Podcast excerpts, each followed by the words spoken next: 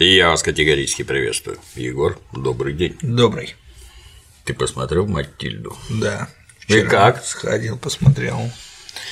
Ну, я, честно говоря, поражен при том бюджете, который был у режиссера Алексея Учителя, и при том пиаре, который был этой ленте сделан известными событиями, я, честно говоря, даже настраивался ну, нечто такое, шел, шел, шел, шел на сеанс с надеждами, что э, мои ожидания будут превзойдены.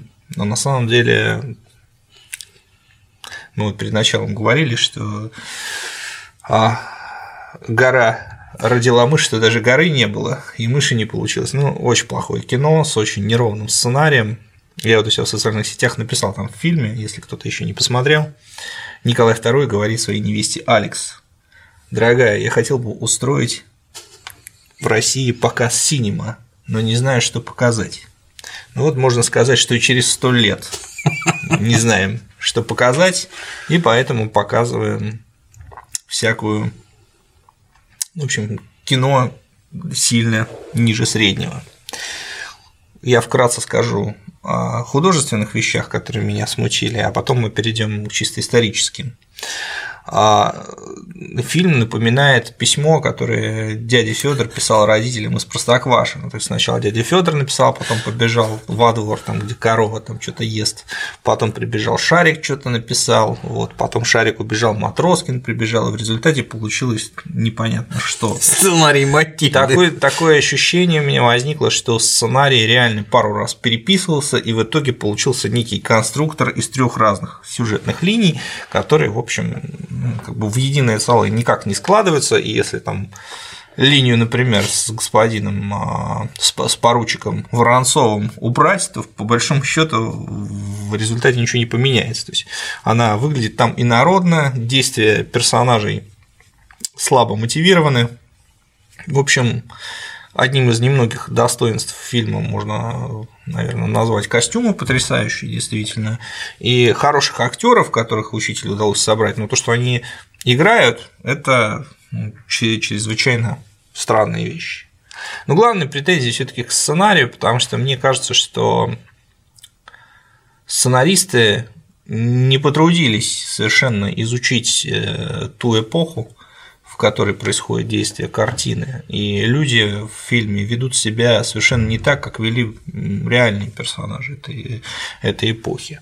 Конечно, кино допускает значительную часть условностей, но, а, во-первых, этот фильм выходит в год столетия революции, и понятно, что именно в этот год мы ждем попытки хотя бы восстановление какого-то какой-то более или менее полноценной исторической реконструкции. Это раз.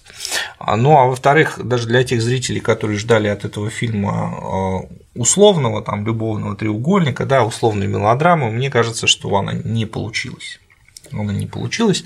Но вот перейду теперь к тем вещам, которые меня смутили очень сильно чисто с исторической точки зрения. Очень схематично, поскольку рассматривать всякие мелочи, но не имеет смысла никакого.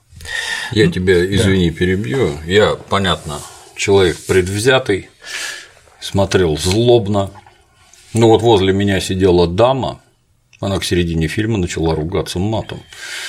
То есть ей вот как ну, женщина, может, там какая-то любовная линия для девочек. Ничего ведь нет.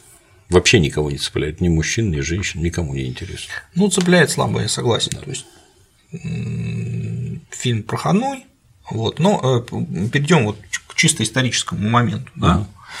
А, во-первых, с самых первых кадров а, психологическое поведение героев основных совершенно не совпадает с поведением их прототипов. То есть и сразу возникает недоверие к происходящему. Ну, возьмем Александра Третьего в исполнении Сергея Гармаша. Значит, я так понял, что нашумевший фрагмент из трейлера, где Александр Третий говорит, что за последние сто лет в России был только один царь, который не жил с балеринами, и это я, его в итоге вырезали. Алексей, нет, я не нет? видел, нет, не ну, было такого. Ну, в фильме такого не было, нет. а в трейлере было. Угу. Значит, Алексей Учитель все таки вырезал эту чушь. Потому что действительно, я думаю, что если бы фильм показали для премьеры, то там много чего можно было бы вырезать. Но действительно, эта фраза – это просто полная ахинея, потому что действительно русские цари никогда не жили с балеринами. А, Павел I имел фаворитку, княгиню Гагарину, непонятно, была ли у них интимная связь, возможно, платонические чувства к ней испытывал, вот, но это была далеко не балерина. А, да, так сказать, у Александра Третий, у Александра Первого тоже была масса любовниц, у него были сложные отношения со своей супругой, вот, у него была внебрачная дочь, которую он очень любил, и смерть которой а, очень сильное влияние оказало на Александра в конце жизни. Он а, стал мистиком, стал таким как бы ударился в религию ну, и, и, и серьезно изменился, да, современники фиксировали изменения в психологическом состоянии, но опять же никаких балерин. Вот. Про Николая Первого мы толком тоже ничего такого не знаем. Александр II действительно, так сказать, э, дал нелицеприятный пример поведения монарха, фактически заведя вторую семью, которая жила э, в Зимнем дворце. Ну, тоже поди без балерины обошелся. Ну да? да, но это опять же была не, далеко не балерина. Вот Александр III вообще знаменит как образцовый семьянин. Вот. Насмотревшись на отца, да. Да, да, это сейчас мы до этого дойдем. Вот, поэтому, так сказать, а,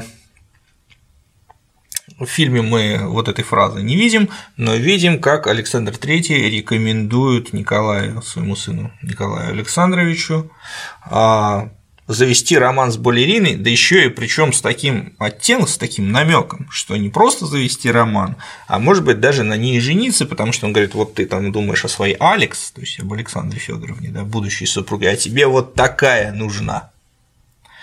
То есть явно папа намекает наследнику престола на то, что он должен связать свою жизнь не с немецкой принцессой, угу. а с балериной.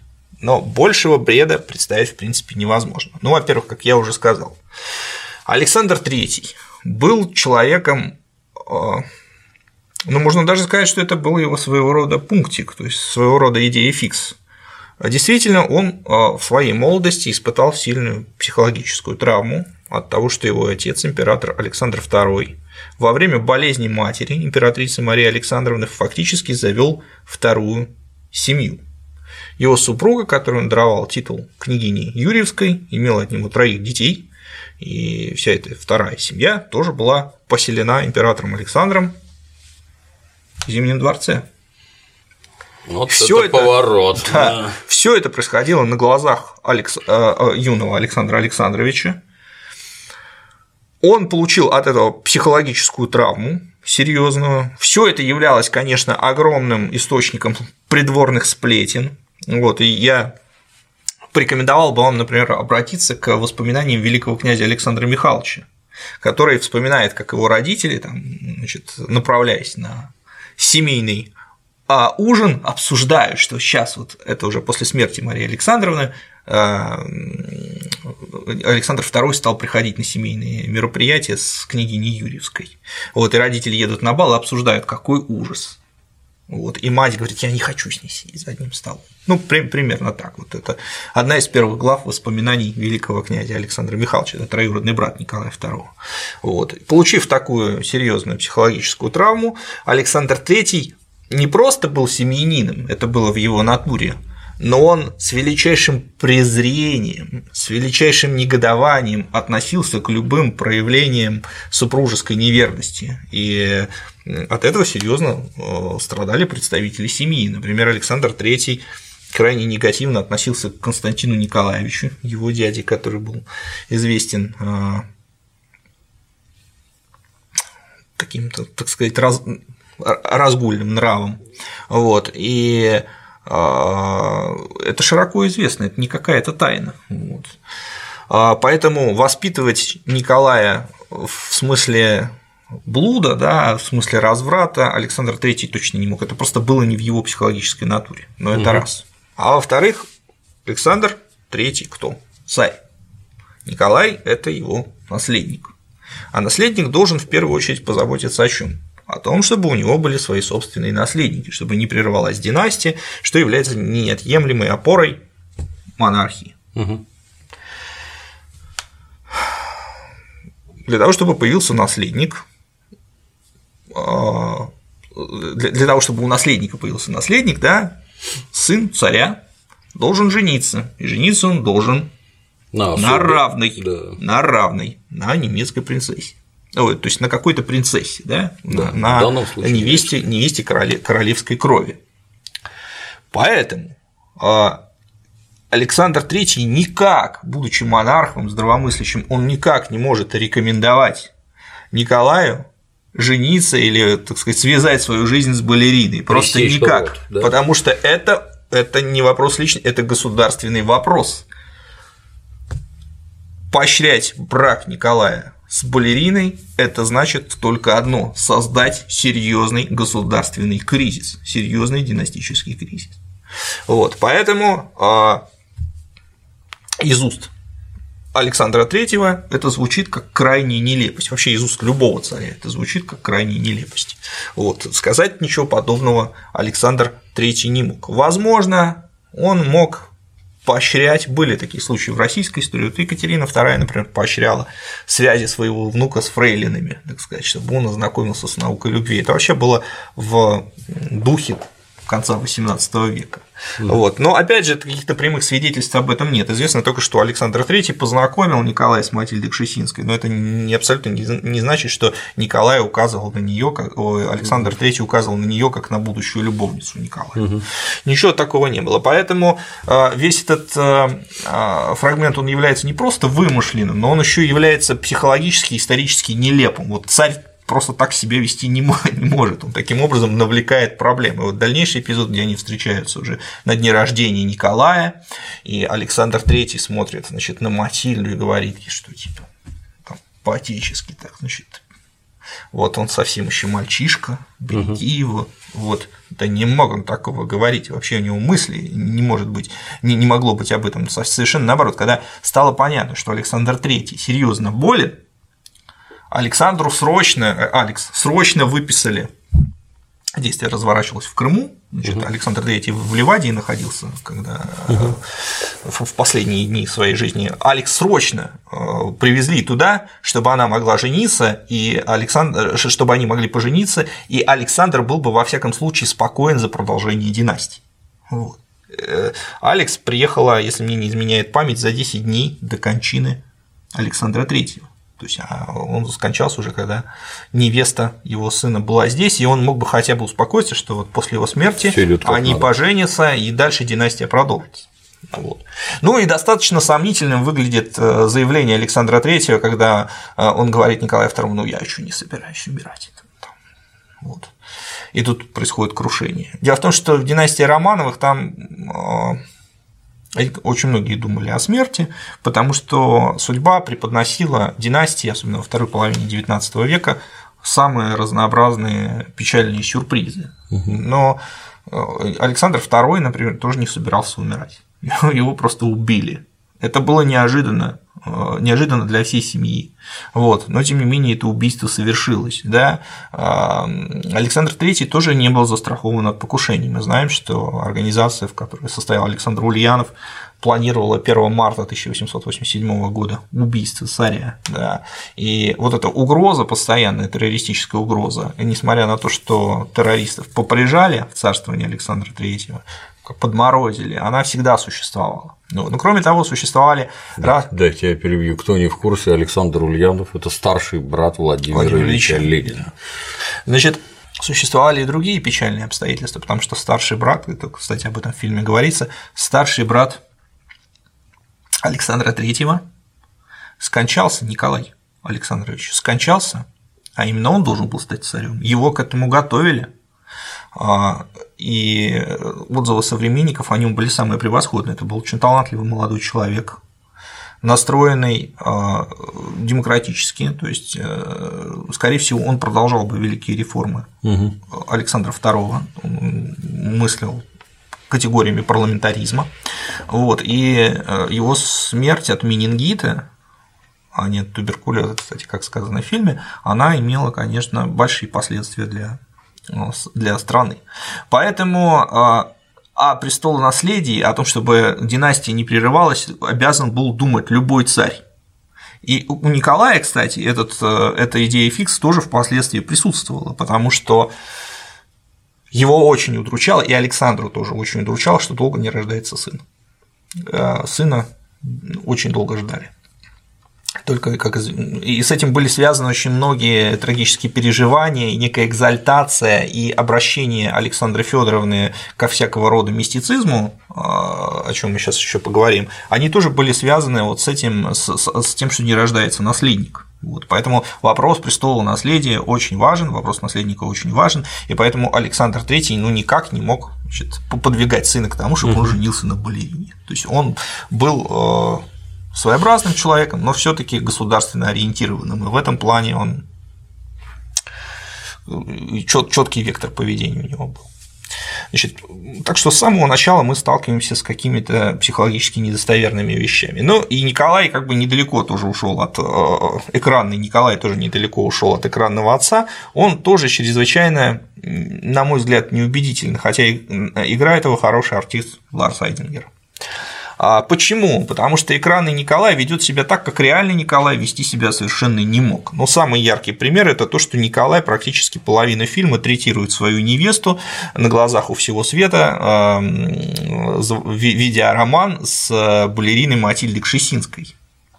Ну, начнем с того, это достаточно широко известный факт, что с того момента, как э, Алекс приехала в Россию, и с того момента, когда, так сказать, стало широко известно о помолвке, все отношения с Малечкой Николай прекратил. Вот. У него в дневнике вообще как развивался их, как развивались их отношения. Николай был молодой человек, Ничего э, удивительного в том, что ему нравились красивые девушки, нету. И он, у него есть в дневнике записи Э, редкой откровенности. Так сказать. Он пишет, что как странно устроена человеческая натура. Я все время думаю об Алекс, с которой они были знакомы, и в то же время должен признаться, что я люблю Малечку, потому что вот она такая очаровательная. Вот. И, а, но, в принципе, это достаточно характерное свойство для молодого человека, для натуры молодого человека, когда он может быть влюблен в одну девушку, ему нравится другая. Здесь угу. ничего, ничего необычного нет, тем более, что Алекс была далеко, а с Матильдой он общался. В известном возрасте нравятся да. просто все девушки. Да, да. Ну, Николай в этом смысле не исключение. Здесь ничего такого как бы, необычного нету. Вот. А, но Николай с самого начала осознавал свой государственный долг, вот, и а, поэтому он, конечно, склонялся к мысли о браке с немецкой принцессой. И каких-то переживаний, вот какого-то такого принципиального выбора с Матильдой или с Александрой у него вообще никогда не было. Матильда была для него юношеской влюбленностью. Угу. Там существуют разные точки зрения по поводу того, был, были ли у них интимные отношения или не было. Вот. Ну, и я должен сказать, что а, ну, Матильда-то в своих дневниках пишет, что не было, что она пыталась его склонить, но не получилось. Вот. Ходили слухи, что было, значит, и даже ходили, генеральша Богданович записала мерзейший слух, который ходил по, по, по Петербургу, что после того, как Александра Федоровна первый раз забеременела, дядюшки снова значит, подложили Николаю Матильду. Ну, скорее всего, ну, то есть не скорее всего, а можно практически точно утверждать, что это неправда. Угу. Вот. А, и как только стало понятно, что вот отец болен, Николай сразу же обрывает все отношения с Матильдой, вот, которые, ну, тоже непонятно какими были, а, но при этом сохраняет с ней, а, ну, э, скажем так, их любовная связь была прервана, но какие-то теплые отношения у них сохранялись в течение всей жизни, вот, если она что-то просила, Николай никогда не отказывал, что, в принципе, характеризует его только с лучшей стороны. Угу. Вот. Но абсолютно не в характере Николая и не в светских правилах того времени было поведение, которое показано на фильме. То есть э, Николай не мог бегать за Матильдой в тот момент, когда там его жена смотрит кино этажом выше. Это просто, это просто нереально. Потому что Ну, во-первых, Николай очень четко осознавал, что он э, император. Ну, в этот момент он уже император, да? Император – это пример для своих подданных. И он абсолютно не мог так себя вести. Это было очень четко закладывалось в него воспитанием. Александр III, если бы он себя как-то так повел, надрал бы ему мягкое место, причем очень жестко. И Николай в этом смысле был вышкален и воспитан. Вот. И если бы Николай себя так вел, то очень маловероятно, что у них бы сложились такие теплые любовные отношения с Александрой Федоровной. Это очень маловероятно. Поэтому э, здесь мы тоже сталкиваемся с абсолютно недостоверной психологической историей. Вот. А, кроме того, надо сказать, что и Александра Федоровна в этом фильме тоже выглядит достаточно странно. То есть, э, видимо, сценаристы что-то слышали об ее увлечении разного рода, э, так сказать, там, спиритизмом, вот, э, магией и так далее. Значит, все это проистекало из двух вещей. Ну, во-первых, с одной стороны, это было очень модно. Это была эпоха, Э, когда появилась мода, светская мода на развлечения такого рода. Она была во всей Европе. К примеру, ей чрезвычайно увлекался Артур Конан Дойль, наш, так сказать, любимый знаменитый британский писатель, создатель Шерлока Холмса. Вот. А, и ничего удивительного в том, что были какие-то светские развлечения такого рода, не было. Значит, вот этот демонический немец, который появляется в фильме, он имел своего прототипа, даже нескольких прототипов. А, значит, первым из них был э, Филипп Антельм Низие, это маг-оккультист, а, французский, с которым Николай познакомился только в 1901 году. Потом значит, этот э, доктор Филипп приехал Петербург и действительно здесь общался с императорской четой, и они проводили спиритический сеанс, вызывая дух Александра III. Это как раз правда. Вот. Но чем был вызван это происходило значительно позже, и чем был вызван интерес, э, особый интерес императорской четы, и особенно Александры Федоровны, к такого рода фигурам, последний из которых стал Распутин. Да. А как раз вот тем, о чем я уже сказал, она искала, она искала способ э, принести императору наследника, потому что ее удручало э, сначала то, что не рождается наследник, а потом страшно удручало то, что наследник родился больным.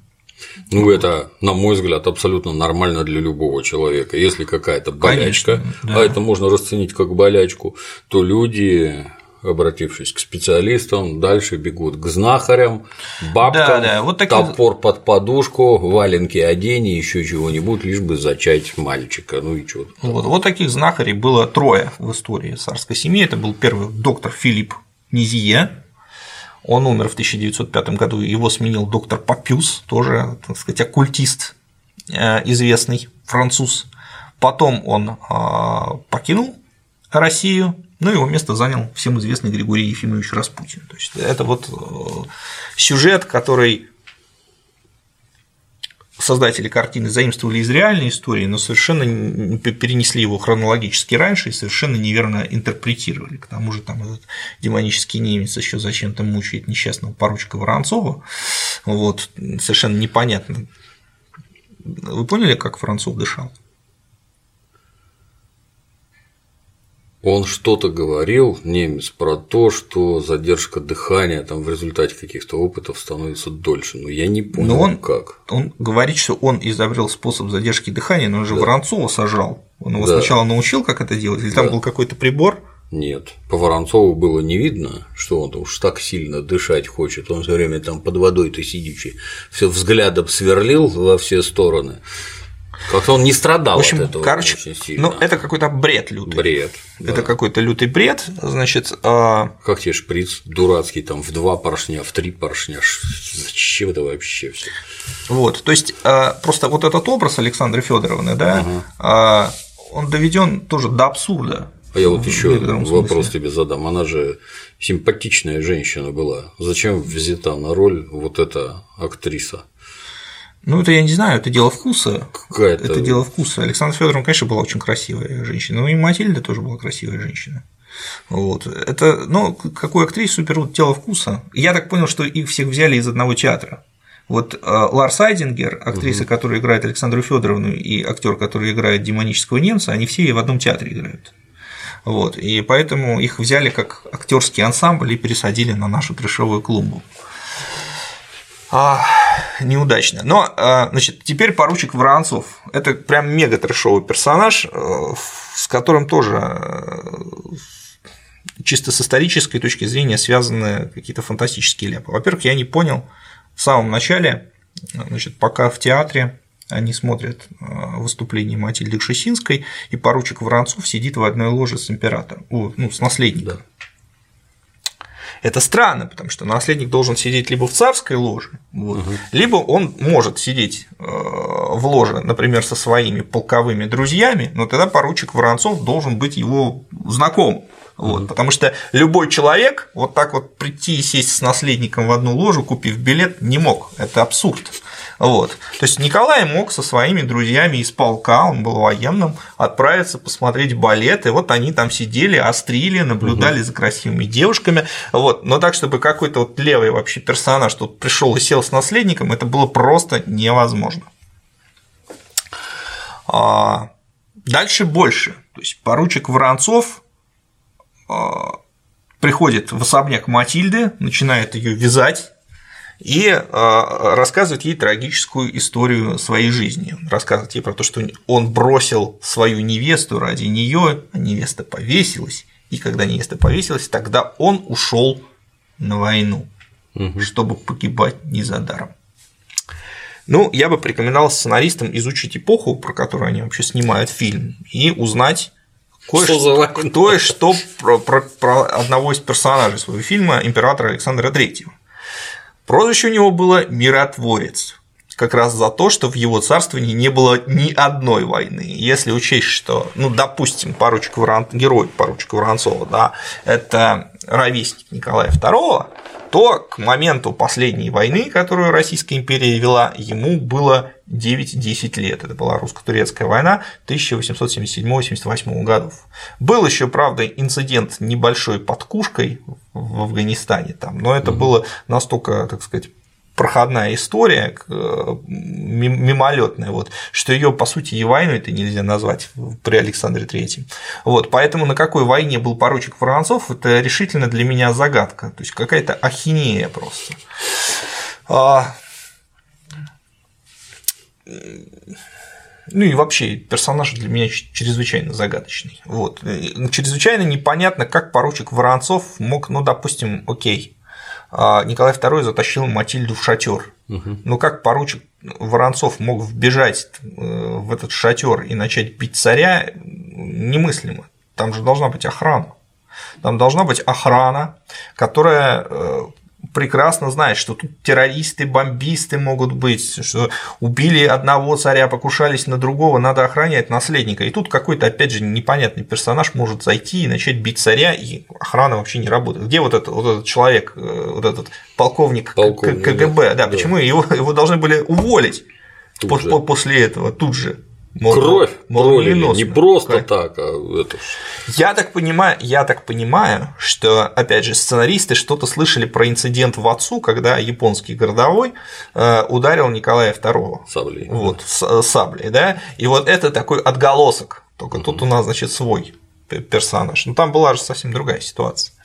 Вот. А, и дальше а, Опять же, вопрос про помилование Воронцова, когда Николай говорит, я его помиловал, это полный бред, потому что помиловать мог только император, но а, здесь можно это отнести, что Николай типа красуется таким образом угу. перед Матильдой. Ну, допустим. Вот. Допустим. Значит, что смущает в фильме с исторической еще точки зрения, это то, что Николай у нас вроде бы выбирает между а, любовью и долгом. Угу. Но Александра Федоровна, она долг не очень символизирует. Долг должен символи... должны символизировать некие государственные дела, там, тяжелое положение России, в котором, она... в котором страна находится, и ну, каким-то финалом ярким могло быть какое-то дело, в которое император Николай II включается для того, чтобы, угу.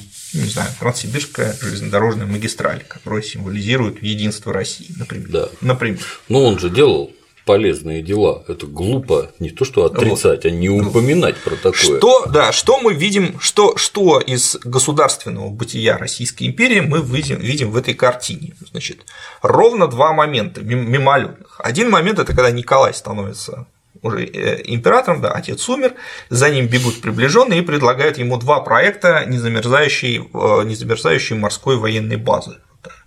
Незамерзающий, незамерзающего порта. Один в Либаве, другой на Мурмане.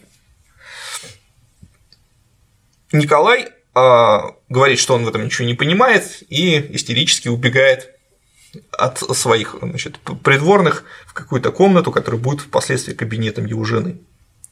Это на самом деле серьезный исторический вопрос о военном порте, который оказал значительное а, влияние на историю Российской империи и даже на нападение Российской империи. Да, потому что он написан во многих работах и воспоминаниях, в частности, в воспоминаниях Сергея Юрьевича Витте, например. Потому что а, как раз Сергей Юрьевич Витте был активным инициатором строительства незамерзающего порта и военной базы на а, Кольском заливе.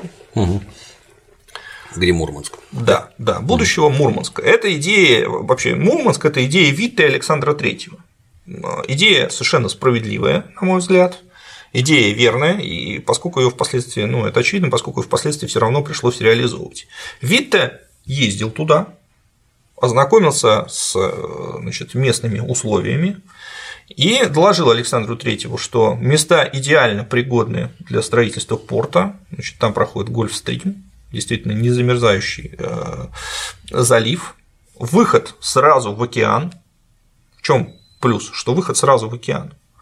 А спокойно можно организовать там торговлю. Да, есть недостатки, полярная ночь, но можно построить там современный город самым современным электрическим освещением, что снивелирует сказать, Это конец природные недостатки. Века, да. да, да, уже появилось электричество, и вот можно было туда вложиться и протянуть современную железную дорогу.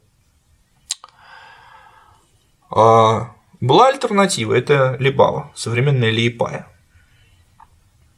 Там все было попроще, это Прибалтика, давно освоенная, природа помягче, попонятнее, но были серьезные недостатки. Это Балтика. Балтика – это внутреннее море фактически, выход в Атлантику через датские проливы. Вот. И всем было понятно, что если мы организуем военный порт, то нужно учитывать тот геополитический расклад, который угу. складывается в данный момент в мире. А геополитический расклад сталкивался в, складывался таким образом, что противником России э, в будущей войне могла и стала в результате Германии. И, соответственно, Германия имела э, возможность очень быстро и легко блокировать выход российского флота в океан. Из Балтийского моря. Да, да, из Балтийского моря, э, овладев проливами. И именно это, собственно, и произошло в э, ходе Первой мировой войны. А далее, далее была захвачена очень легко и быстро была захвачена сама Липа, Либава. Вот. То есть Россия очень быстро лишилась этих территорий. Вот. Поэтому, конечно, а, идея строительства Мурманска она была гораздо более перспективной. Но вид конечно, тоже во всем ему доверять нельзя, вот, но думаю, что в данном случае это имеет под собой основание, значит, вид уже согласился, ой, э, Николай II уже согласился строить там на Кольском полуострове флот, но в последний момент его переубедили, и он все таки дал согласие на строительство Либавы, и роковые последствия этого мы испытали в 1914-15 годах, когда Либава и Балтийское море было закупорено.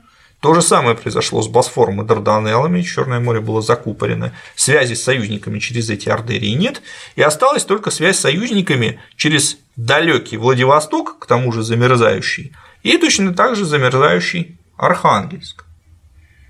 И стало понятно, что есть только одна точка, через которую можно вести э, круглогодичную коммуникацию. Это вот Кольский залив, Кола. Вот, где в срочном порядке основали Мурманск и в срочном порядке стали прокладывать железную дорогу.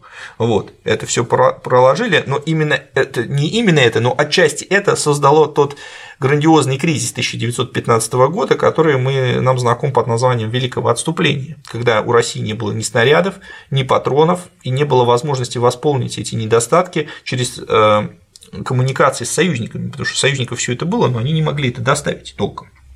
Вот. И не было железной дороги, тоже, которой, по которой можно было все это подвести к фронтам из э, Мурманска. Вот. Поэтому это была стратегическая ошибка. А, и в данном случае, что мы видим? Что Николая это не интересует. Ну, это, во-первых, не так, вот, но э, Николай делал этот выбор, но, очевидно, выбор этот в итоге оказался неверным. То есть, ну, если... Ну, то есть в фильме ему там говорят, что это порт и дорога туда будет стоить 15 миллионов рублей, а до Мурманска будущего 50 миллионов. И вроде там незатейливый выбор или, или что ты там возьмешь. Ах, ах, оставьте меня, я не хочу ничего это делать. Ну да, то есть э, так себя Николай повести не мог. То есть вот это вот оставьте меня, это Взял и убежал. совершенно, совершенно какое-то инфантильное поведение, оно Николаю было не свойственно. То есть Николай стоял перед выбором, его можно было переубедить, его да. можно было э, на, на него можно было надавить, это да, но вот так вести себя царь не может. Вот, его не так воспитывали. Значит, а, ну и дальше, конечно же, мы подходим к ходынке. Ходынка – тема, про которую мы несколько раз разговаривали, но в фильме она показана совершенно Давай, не доходя, он действительно на коронации падал в обморок. Не, ну это, это полнейшая чушь. То есть, конечно, в фильме чрезвычайно утрировано. У Николая в жизни были, было несколько событий, когда он попадал в такие курьезные истории. Угу. Вот. Но они э, были значительно позже. Самое известное это его речь перед представителями земств когда значит, он выступал, говорят, что у него была шапка, и в шапке лежал конспект речи. Вот. Значит, он туда подсматривал.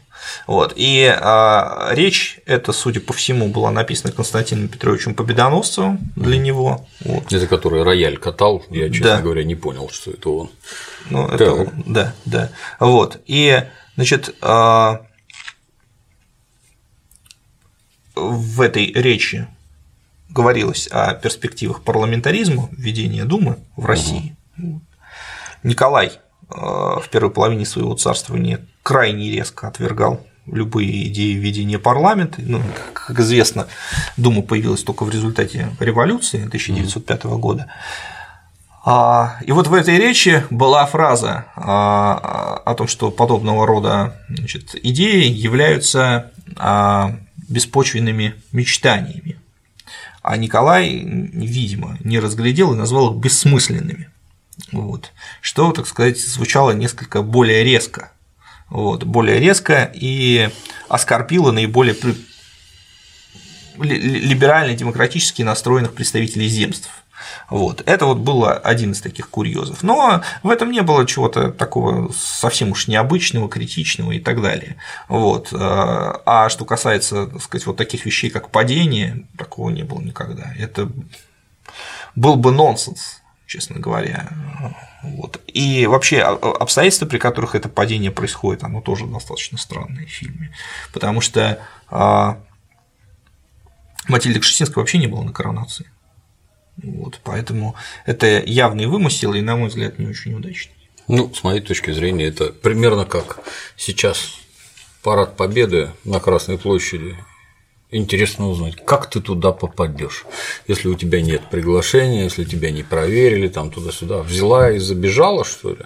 Что да, причем она находится же, так сказать, а, она персона нон грата. Да. Вот, она персона нон грата, то есть э, за ней должны смотреть особо. Вот э, там же этот полковник КГБ, который ее неожиданно Злостный спас, вы, вы, да. да, да, выловил, выловил ее с пруда. Вот, кстати, еще один момент, который я совершенно не понял, не знаю, может, вы поняли. Значит, э, полков, э, поручик Воронцов приходит ее Вообще, поручик Воронцов, когда он удавил этого упыря немецкого, он угу. бежал и пешком идет в Москву. Да. Так? Да? да. Значит, вот он идет в Москву и приходит в особняк Матильды Кшесинской. Он это делает под контролем КГБ, или он это самостоятельно, а КГБ просто выставило наружку и следит и видит, что он пришел. Ну как-то слишком тонкий расчет, когда Как? придет, во сколько придет. Короче, вот эти поливания плота керосином каким-то, привязывание Короче, я ничего коробочки с динамитом, чушь собачья. Короче, я ничего не понял, но просто а, если бы у охранки был бы план убить Матильду Кшесинскую, а, убить Матильду Кшесинскую, и вот тут появился Воронцов, то можно было бы просто убить ее и а, сделать вид, что он ее убил, а потом сам застрелился. Да. Вот. Это была, кстати, почему я об этом подумал? Потому что а, в царствовании Александра III было очень громкое дело. Было очень громкое дело Корнета Берсенева, который именно так и поступил. У него вот была такая тоже любовь. Значит, к актрисе Польке, очень мо- модной актрисе, вот он ее убил, а сам не он пытался застрелиться, но не застрелился, духу не хватило себя убить. Его судили. И э, знаменитая эта история двумя вещами. Во-первых, там э, адвокатом Берсенева был Федор Никифорович Плевака, знаменитый э, московский присяжный поверенный, который произнес просто одну из самых лучших своих речей по этому делу, и под ее впечатлением Александр III смягчил наказание. Э, Корнету Берсеневу. Вот. А во-вторых, эта история стала э, прототипом э, для известного рассказа Ивана Бунина «Дело Корнета Елагина». Вот. А, И вот, используя такой известный случай, можно было бы инсценировать события, но там в фильме происходит какая-то чушь, то есть э, Полная. Берсенев, ой, Берсенев, э, Воронцов вытаскивает, связывает Матильду, вытаскивает ее на плот, плот полит керосином, к плоту, значит, там какой-то провод привязан, который сгорает, но он, а Канат. еще там есть Канат, бо- по которому канат, канат, да. да, да, и что меня поразило, что там, значит, еще бомба есть, Коробочка но канат, с динамитом канат- с другой стороны да, от каната, да. да, но канат ведет не к бомбе, Да, да. а он то есть сначала должен сгореть плод, видимо, чтобы было ага. симпатичнее, а потом еще только бомба взорваться. А просто к бомбе он не мог вести, что ли? Чушь какая-то. Вот, вообще. короче, я не, ну, не знаю. Я предлагаю позвать Алексея Учителя, просто что он расскажет, что там имелось в виду. Вот. Я И это, дальше. вот, вот чуть-чуть вернувшись Да. к этой к церемонии коронации, эти крики там с хоров Ники, и Ники увидел Мотьку, и его сразу рубануло, упал, корона свалилась, цепь с шеи соскочила, и вот он лежит, а корона, как символ царской власти, валяется. Это, ты знаешь, И все из-за моти. аллюзии уровня висящего перед пулеметом паучка из художественного фильма «Цитадель». Вы вообще, что ли, там и комарики, кусающие солдат? Вы вообще, что ли, уже? Ну что это такое? Ну, стыд. Ну, не- непонятно, вот эта аллегория, это что, все из-за моти, что ли? Ну, Революция да. из-за Матильды произошла. Да, да, да. Ну, Так хорошо все было, так красиво. уровень понимания, честно говоря, крайне. Если это так, то уровень понимания происходившего создателями чрезвычайно низок. Вот. Но опять же, вот вернемся к э, значит, судьбе Матильды после того, как она в пруд упала. Значит, дальше этот начальник КГБ, который пытался ее только что убить, вдруг решил Уже ее на веслах, спасти. да. Да, уже на веслах и говорит, я вас все-таки спас. Мне кажется, что это вот тот момент, когда матрос Шарик убежал, а Матроскин прибежал. И концепция поменялась. Умелой лапой вставил. Привет, Матроскин. Вот. Значит, а, он ее спасает, и дальше что он с ней делает-то? Ну, то есть можно привести ее в какое-нибудь секретное место, где она под охраной специальных людей пересидит коронацию. Мгм. Но, судя по всему, он берет с нее честное слово, что она на коронацию не придет, или просто ее отпускает. Вот. А дальше она туда без всякой, так сказать, без всяких препятствий туда проходит, и он совершенно случайно, выбегая, узнав о том, что на Ходынке произошла давка, он туда бежит и совершенно случайно ее замечает, и потом сам лично, потому что, видимо, в КГБ Больше в царское некому, время да. служили два человека, тот, который прибежал доложить на Ходынке, и начальник, вот, а он сам лично бежит за ней. Нет предела Она- чекистской мерзости. Она еще, она еще, еще прекрасно ориентируется в Успенском соборе, знает четко, куда В бежать. Москве, да. Да, да, видимо, так сказать, часто там бывал. В общем, короче говоря, наверчено много всего, но вообще никакого доверия это не вызывает. Ну и, конечно, как кульминация это Ходынка. Вот мы заговорили там о том, какое предстает Россия, вообще государство, как выглядит угу. и какими государственными делами в этом фильме Николай занимается. Вот, значит, с портами мы поняли, с портами. Портами. Да. Значит, с портами мы Торты раз... и порты. Да, с портами мы разобрались, что Николай, так сказать, не сказал отвалите. Угу. Вот. Теперь, значит, Ходынка. Вот тут вроде Николай себя каким-то образом проявляет с лучшей стороны, потому что он приезжает на Ходынку, видит там горы трупов. Трагедия. Тут да. же, значит, объявляет о том, что нужно выдать огромные суммы э, всем пострадавшим, становится на колени, крестится и уходит. На мой взгляд, это очень неудачное решение, потому что всем известно, что, во-первых, он на ходынке, на ходынке никаких гор трупов не видел, он их не видел, их убрали к его приезду, потому что царя не хотели расстраивать. А поскольку ну, коронация – дело, которое происходит редко, вот, и генерал-губернатором Москвы был никто иной, как родной дядя Николая II, великий князь Сергей Александрович, то а, им, перед царем хотели всячески преуменьшить размах трагедии произошедшей. Когда он туда приехал, там уже играл оркестр. Вот, никаких трубов не было, ничего. Вот. Царю рассказали, да, что произошло бедствие, но Сергей Александрович всячески настаивал на том, что в принципе ничего страшного не произошло. И, как сказано в дневнике а, его э, сестры Ксении, э, Сергей Александрович напирал на то, что это сентиментальность, сентиментальность не ехать на бал. И Николай поехал на бал. Вот а, в фильме он стоит на коленях и крестится, а в реальной истории он танцевал на балу. И это достаточно широко известный эпизод, о котором мы тоже рассказывали. Вот. То есть он выглядит просто очень неубедительно. Очень неубедительно. И, в общем, зачем понадобилось такую откровенно, такой откровенной фальшью заканчивать э, фильм? А ты вот понял, зачем он фейерверки поджег? Это что же знак чего-то, какая-то метафора, я не знаю. Праздничный салют. 2000 человек, полторы, ладно, затоптали насмерть, а он там салюты какие-то зажигает. Это зачем? Чтобы было красивее, как он на коленях стоит, или что? Ничего не понял. Я тоже не понял, честно говоря. Сложно сказать. Может, таким образом он отдает дань памяти погибшим с точки зрения режиссера и сценариста. Неясно. Если бы это было днем, и там взрывались бы какие-нибудь черные дымы, я бы еще понял, это траур, а тут что ты веселье-то устраиваешь, вообще не ясно, что это такое.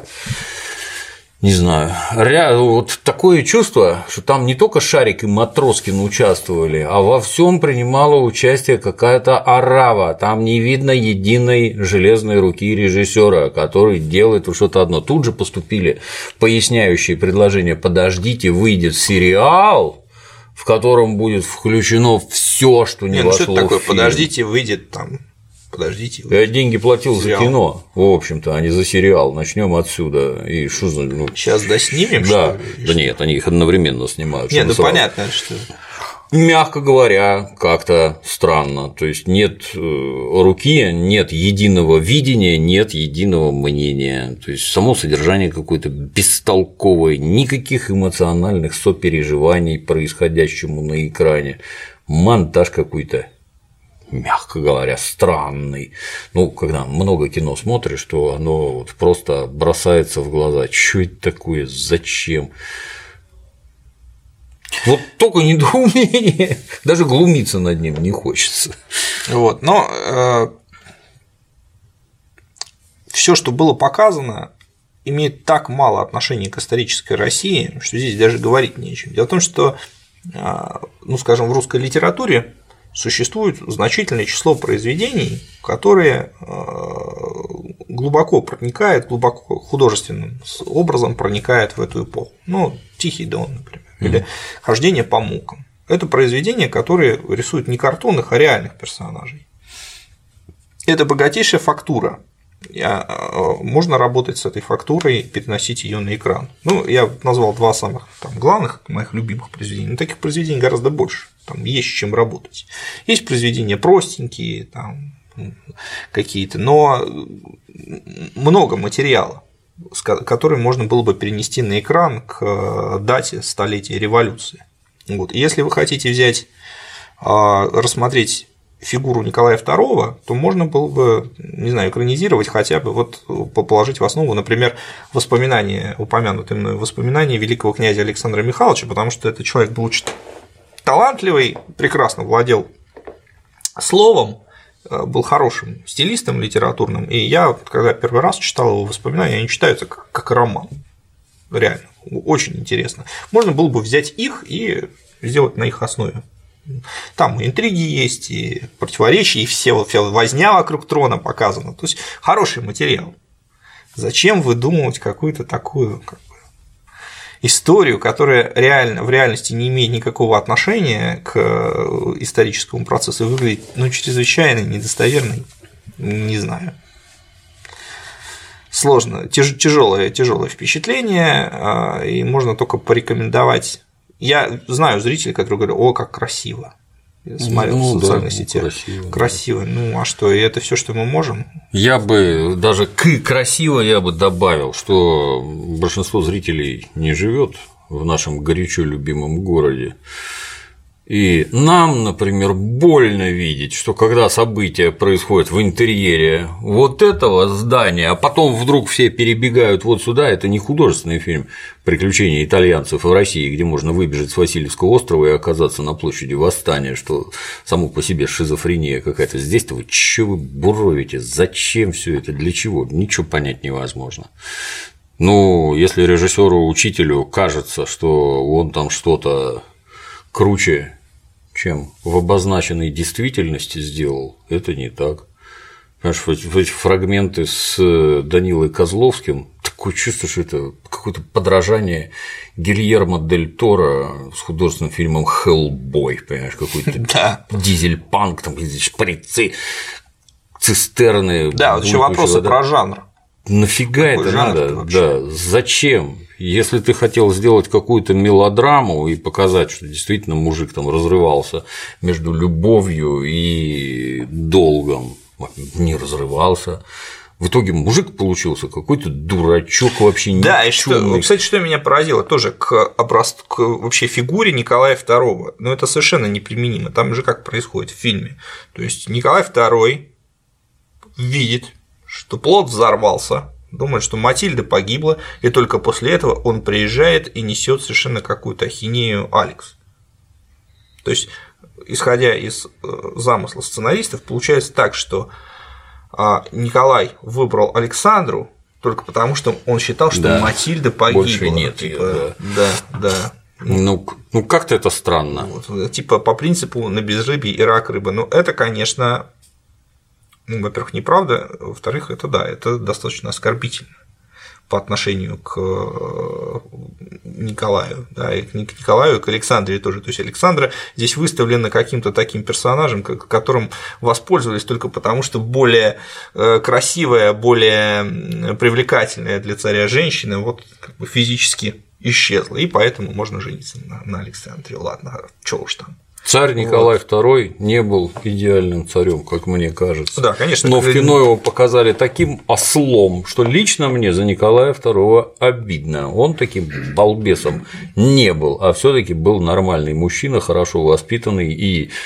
неоднократно упоминавшийся факт о том, что как только прибыла его, так сказать, будущая жена. Ну, еще не, это... не прибыла, а еще когда только стало понятно, что это да. состоится. Что все это сразу прекратилось на корню, и больше он я не знаю, это увлечение юности абсолютно нормально. Но вот как только.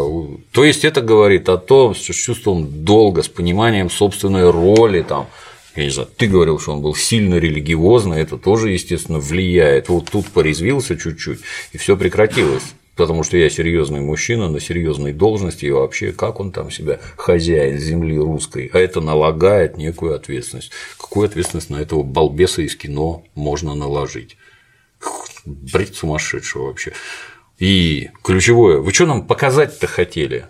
Сложнейшую обстановку в стране, которая привела в итоге к трем революциям, гражданской войне и известным результатам. Нет. Хотели показать настоящую любовь какую-то, когда вот влечение непреодолимой силы. Нет. Фигня какая-то. То у вас тут публичный дом, открыто называем, так сказать, это заведение публичным домом, Матильда, которая отрицает эту публичную сущность, не сводя глаз с наследника, там это только что я хорошая и не такая, и тут же уже отринув всякий стыд, там на него таращится, ходы, я не знаю, настолько странные, во-первых, сценарные странные, во-вторых, режиссерские не менее странные. Кто вас вообще к этому подпустил? Вы не умеете кино снимать. Вот все хором не умеете писать сценарий, не умеете снимать кино. Получился какой-то этот Франкенштейн, сшитый из разных кусков, электричество воткнули в зад, денег дали, и вот он там зашевелился, запрыгал, выдернули электроды, упал, и по-прежнему труп. Кому это интересно? Не понимаю.